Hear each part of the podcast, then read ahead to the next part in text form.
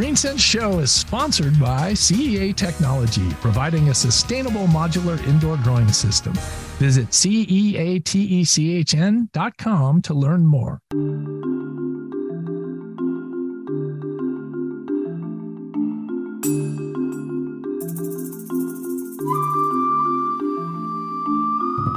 I'm Robert Colangelo, and this is GreenSense, where we bring you eco-innovations that are changing your world.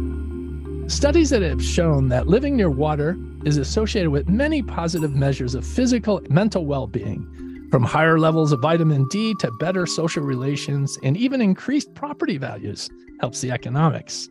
The quality of life in a community is further enhanced if those waterways are healthy and well-maintained. My guest this week has been dedicated to improving the health of the Chicago River system for all, people, plants, and animals, making the river ecosystem a better place to live, work, shop, and play. I'm happy to welcome back Margaret Frisbie, Executive Director of Friends of the Chicago River. Margaret, thanks for joining us again on GreenSense Show. Robert, it's my pleasure. Thank you for having me and Friends of the Chicago River. It's always a delight, and the Chicago River is a nonprofit founded in 1979, and you have quite an allegiance out there, 35,000 members, volunteers, and online advocates. They work tirelessly to make the river healthy and more accessible to all, and you have many programs, so let's get into the details of some of the ones that you're working on right now. So Friends, along with its partners, Greater Chicago Watershed Alliance, created a free, I'll say that again, a free natural solutions tool for government agencies and the public. It has 84 manipulative data layers centered on equity, public health, biodiversity, resilience, water, and greenway connectivity. What can users do with this tool that they couldn't do in the past? Well, that is a great question. So this tool came about because the Greater Chicago Watershed Alliance is an organization that Friends convened in 2020 to really look across the region and how we could get work together across jurisdictions and figure out how to solve environmental and health problems together, because you have to break down jurisdictions, right? So we think in terms of watersheds. A municipality has its own boundaries, a county has its own boundaries, and we wanted to break that down. And so as the whole collaboration got started, Robert, what we decided is we needed to look at what we had, right? So what's on the ground, where we need the mapping, right? And so from that process, we realized that we could create a tool, this natural solutions tool, that would take these 5 modeling objectives that you mentioned about equity, biodiversity, public health, et cetera. And through that lens, we could create something that would enable people to see the concentrations of where there's a lack of biodiversity, where we have environmental justice issues, where we have public health issues, and use that as a filter and a decision-making lens in order to allow people to develop projects and prioritize where they should happen. And so it's about using the tool to find places where we need more nature-based green infrastructure, where there are problems that need to be addressed, and also great opportunities. I mean, there is a ton of opportunity in the Chicago and Calumet River watershed, and this tool will help people figure that out and find funding for it. Well, there is so much data out there, and the big issue is analysis, and it sounds like you've taken a very hard part, put that all together so that people can really have a lot of information at their fingertips.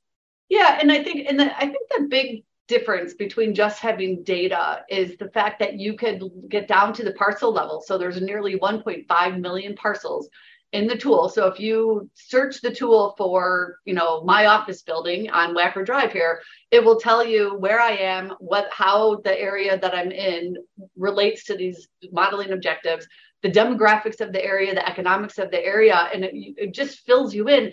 And even more important is that it's super easy to use. A simple introduction will let anybody use it. And I know, for one, using a GIS system, graphic information system, is something that people are specialists at. And so regular people, a community member, can't use those systems to find the data. So you have all the information in one place, and plus you can use it no matter who you are.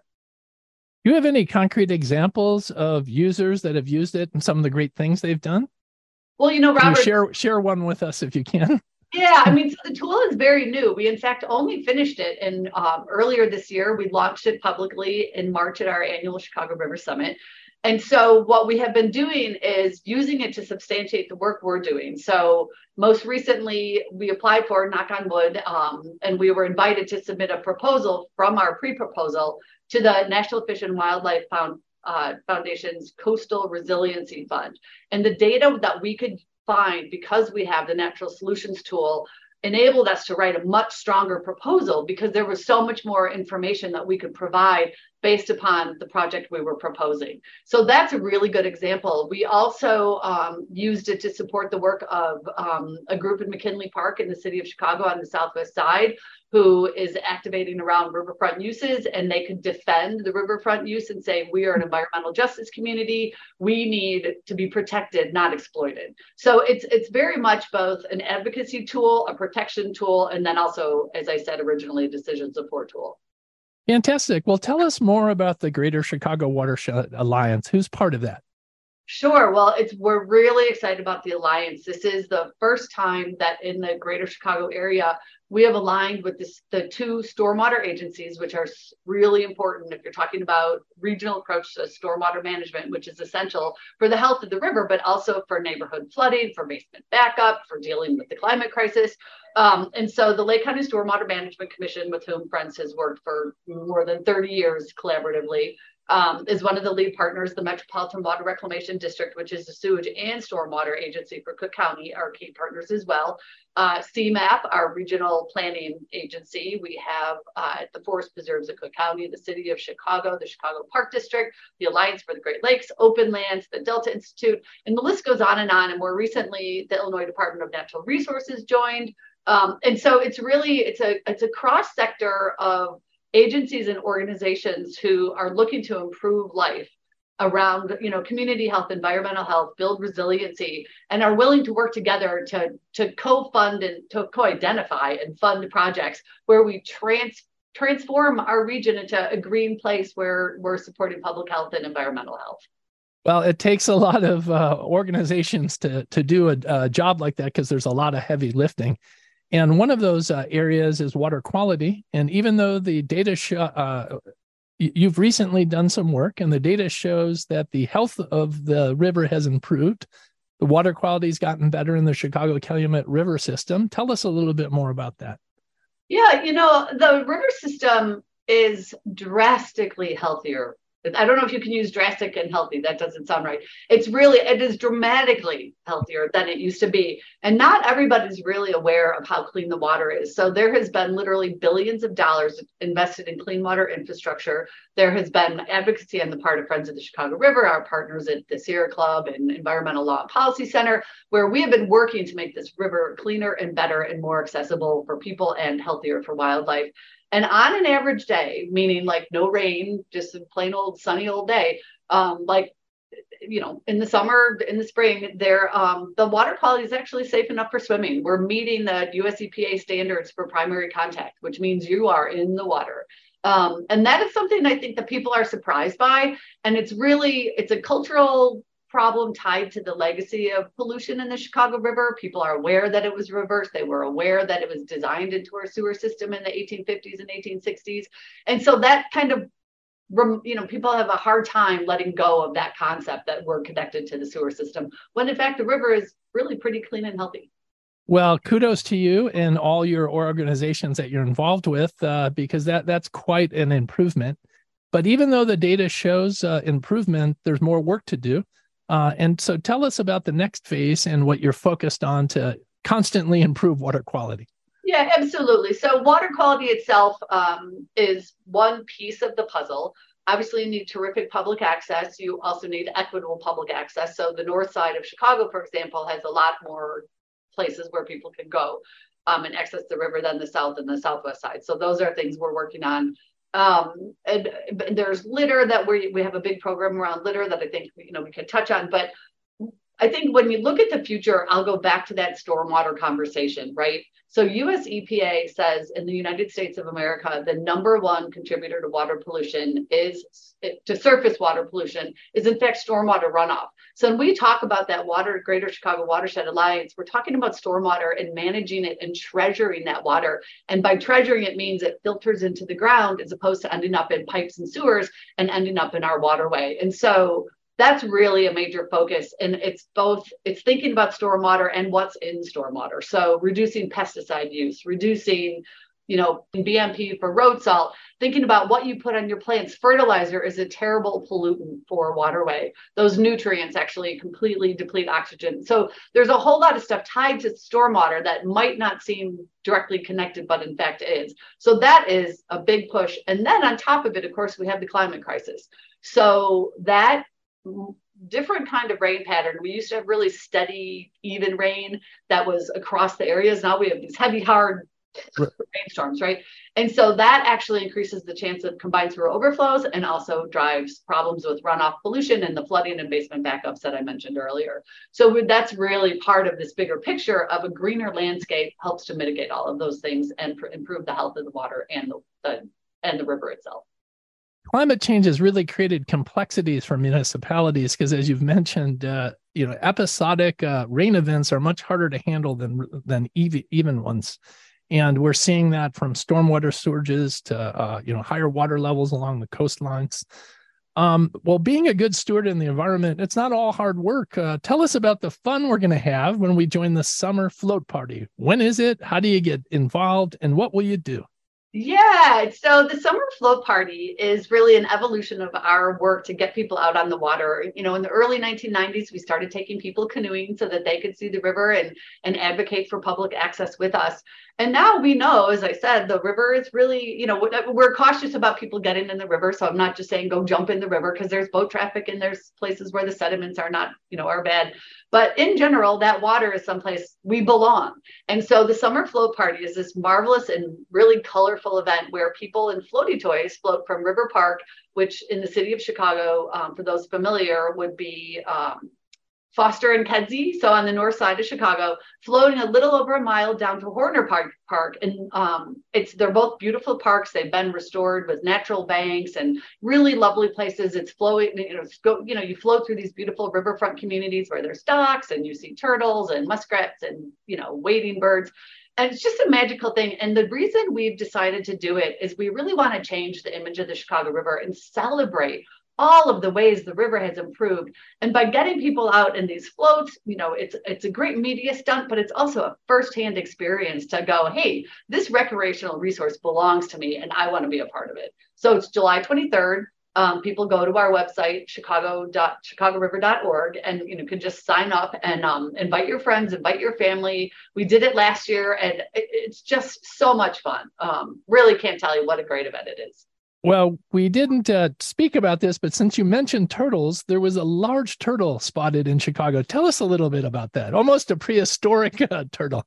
Oh, my gosh. Yeah. So, yeah, that was, you know, it was one of those moments that really gave us a chance to talk about how alive the Chicago River system really is, right? People make assumptions that, you know, they're not familiar with the wilder areas, the forest preserves, the parks, and even really in the urban core, there's so much wildlife. So, in early May, there was a scientist spotted, you know, quite good size, you know, like, I don't know, 2.5 foot long, giant snapping turtle, probably a female full of eggs, which made her bigger in the river system. And it made international news because they look prehistoric. They are prehistoric. She herself was probably 30 or 40 years old, but her species dates back a long time. And so I was really excited for Friends of the Chicago River because we've got to be part of a conversation of saying there's beavers, there's muskrats, there's nearly 80 species of fish, there's wading birds, there's endangered herons, we're finding American eels, which require really good water quality. So it's a storytelling about the life in the river, the health of the river, and really this you know, charismatic mega monster, giant snapping turtle who was just sunning herself on a log, probably about to go lay some eggs somewhere. So anyway, it was a great story and a lot of fun. Well, thanks for that tidbit of information. you know, one of the things we can all do to make the environment better is picking up litter and putting garbage where it should be. So tell us about your litter-free supply station program and how it improves the river system. Absolutely. So Friends of the Chicago River really committed ourselves to ridding the river. You're going to have to say it three times fast. I am. I'll just start a new way. Anyway, our goal is to really rid the river of litter. And the reason is that, you know, people are so familiar, you know, the idea of ocean plastics, and we need to cut down on single-use plastics and bring your own shopping bag and all of those things. But we tend to think about it globally, but we need to act locally. And so in the Chicago Calumet River system, we find that there is food waste, there's plastic, there's, you know, plastic rings around ducks. We've just come across so much terrible stuff. 93% of fish in our local rivers and streams have plastic inside them one way or another, whether it's large scale or microplastic. That's research done by Dr. Tim Hoellein at Loyola University Chicago. And so we know that it looks bad. It's dangerous for wildlife. It's dangerous for people. The science shows even microplastics are poisoning people. There's benzene and, you know, other chemicals that are known to be carcinogenic. So we are trying to really clean up the river, both from a policy point of view, so working on permits that protect the river and how you can officially keep litter out of the river, but also as individuals, we can roll up our sleeves and we can all help. So our litter-free program involves canoeing cleans. You could go out with friends in the summer and we bring, you know, get in canoes, we have bags and grabbers and pick up stuff. And we have a litter-free toolkit, so you can organize your own cleanup. But one of the things that we started this year that's really to multiply the effect we can have is this litter-free supply station. And so we have 9 locations where you can actually borrow grabbers, get bags, get gloves, and get buckets, and you can go out and do your own litter pickup on your own, and all you do is email us, and we tell you where they are. So it's the 47th Ward, it's the 35th Ward. We have them in the Ford Calumet Center on the southeast side of the city, our Bridge House Museum, some at the Northbrook Public Library. I mean, literally, it's a regional approach, and we're continuing to find new partners and new places where we can have these supply stations, and more people can really come out and help solve this litter problem. And of course, I can't help but say, when I talk about this, I also have to tell your listeners that they really need to think twice about the things that they're doing. I know it's hard to cut down on plastics in the grocery store and other places, but if we really get people to concentrate on those single-use plastics, that really is one of the biggest problems. And the other thing we find the most of in the river besides single-use plastics is restaurant waste.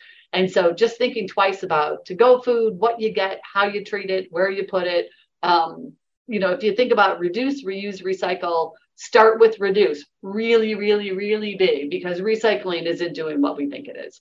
But anyway, so litter free, good for fish, good for people, good for communities. And it's an easy thing we could all do. So I like that. Absolutely, yeah. Well, Chicago's finally getting a casino, and I would have lost a bet because I would have thought it was going to go at old Miggs Field location. But Bally Chicago has a $1.7 billion destination casino and hotel development, and it's located on the former 30-acre Chicago Tribune Publishing Center, and that's at the intersection of Chicago and Halsted along the river. It's been approved by the city for construction. Is your organization working with Bally's to implement any programs to improve the quality of the development and minimize the impact along that riverfront? Yeah, Robert, we are really doing our best. We did meet with the designers and leadership at Bally's early on and provided a lot of feedback and input about the fact that the river is a blue-green corridor. It is a natural resource, not a water feature. It's full of fish and other wildlife like we've discussed, and it really belongs to the public. And so what we've been pushing for is wonderful public open space, big natural areas, and really to think about how it's not just for the guests for the casino, it's really for everybody. And how do you do that?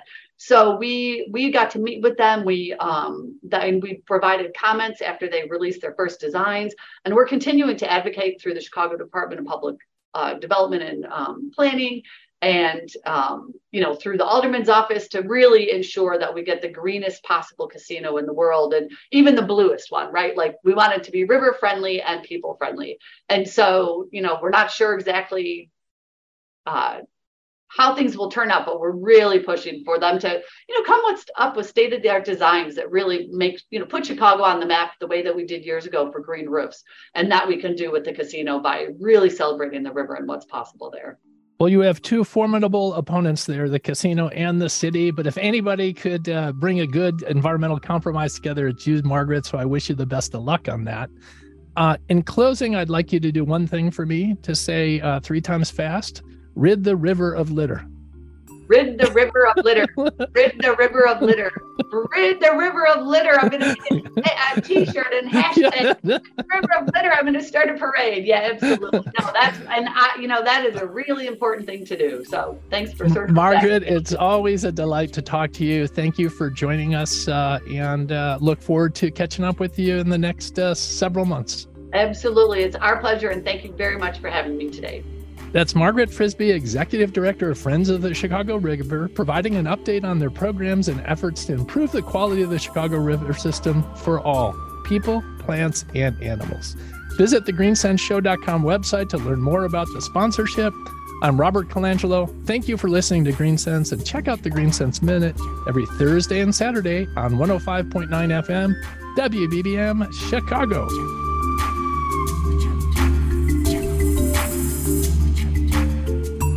GreenSense Show is sponsored by CEA Technology, providing a sustainable modular indoor growing system. Visit CEATECHN.com to learn more.